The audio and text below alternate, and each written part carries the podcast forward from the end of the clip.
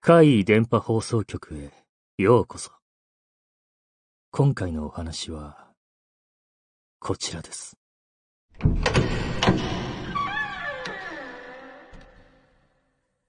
犬が吠える。昔、私がある CM 撮影のロケでパラオに行った時です。タレントは有名な作家の方二人で、私は撮影助手として参加していました。海は美しく、南の島々らしい無茶苦茶な暑さで、湿度も高い。現地の人たちは、昼間は木陰で休んでいる。仕事をしているのは我々日本人だけではないかと思うくらいでした。撮影は順調に進んでいましたが、パラオでは毎日のようにスコールがあります。あの日は朝から雨が降っていたこともあり、撮影は休みになりました。せっかくの休みですから、島内観光がしたい。私を含めた若手スタッフ5人で、車に乗って出かけました。とはいえ、雨ですからね。メジャーな観光地を回ったり、海でマリンスポーツをするわけにもいきません。パラオは昔、日本が統治していた場所なので、その時の遺物が今でも散在しています。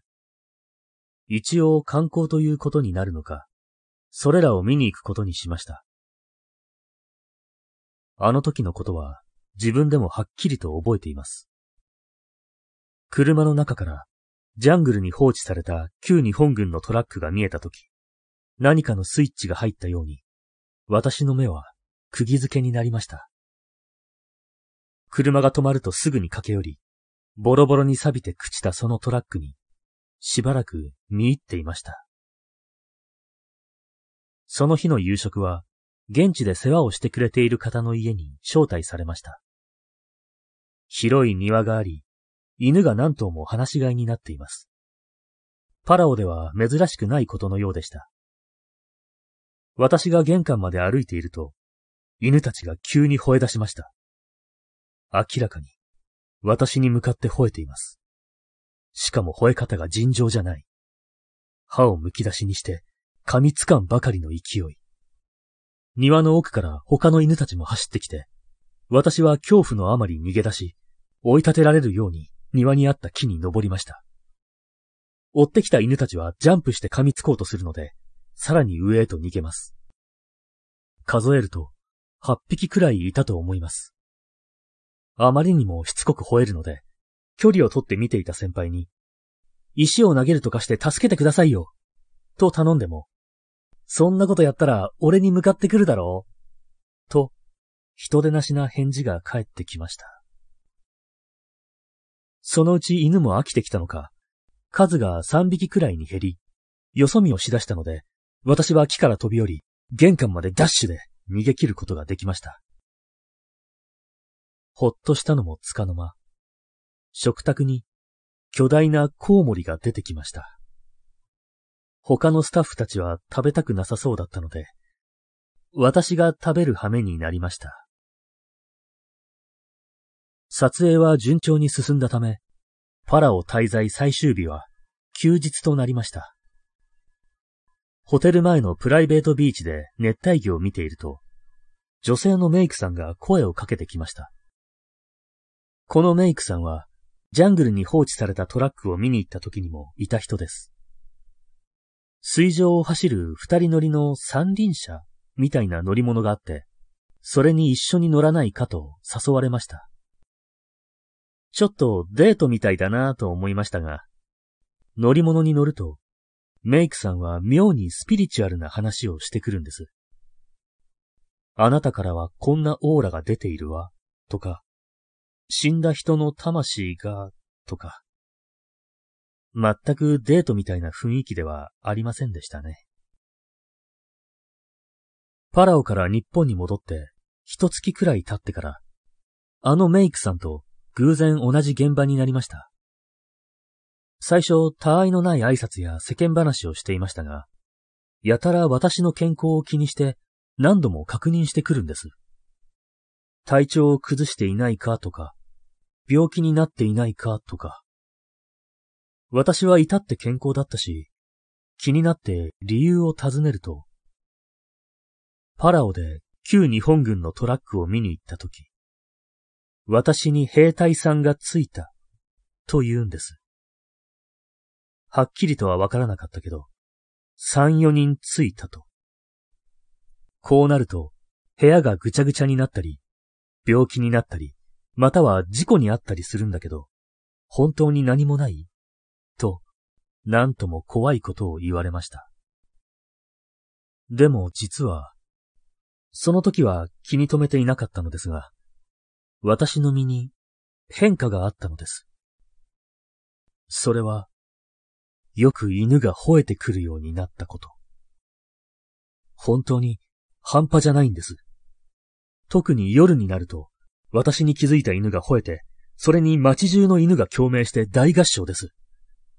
怖くもありましたが、それ以上になぜか恥ずかしい思いをよくしていました。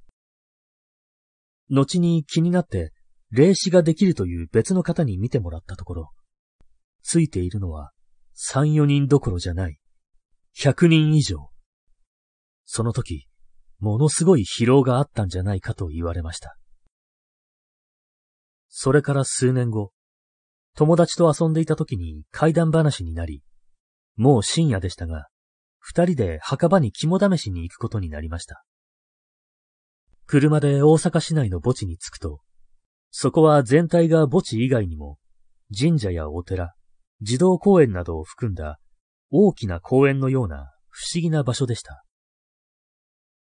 車を止めて階段を上がり、墓地へ向かう道をまっすぐに歩きます。左側に4メートルほどの崖。右側には低い植え込み。歩いていると、どうも妙な気配がして、このまま進むと良くないことが起きる予感がしていました。すると友達が、この先、本当に行って大丈夫か？と言い出しました。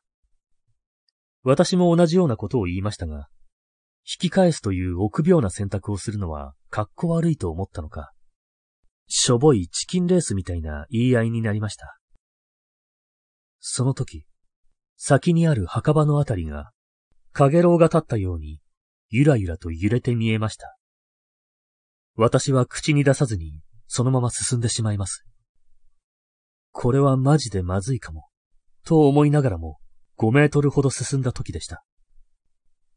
右の植え込みのあたりから、黒い霧のようなものがブワッと吹き出しました。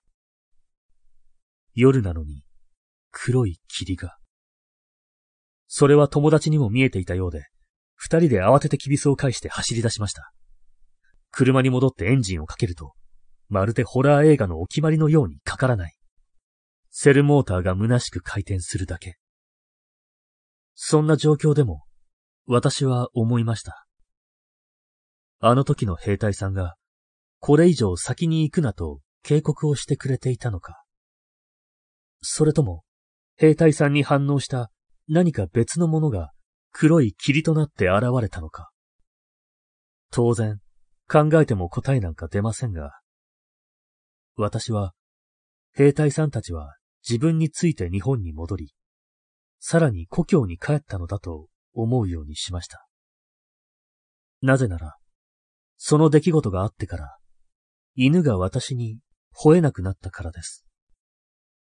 なのでしばらくは兵隊さんのことも忘れて普通に生活を送っていましたが、今から2年ほど前から、また犬が私に吠えるようになってきたんです。最初は3頭の猟犬に吠えられたんですよね。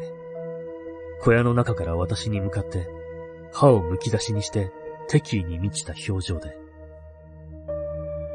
私には、まだ兵隊さんが何人かついているのでしょうかそれとも別の人なのでしょうか今霊視してもらったら、何人ついてると言われるのか、考えただけで、ちょっと、楽しみですよね。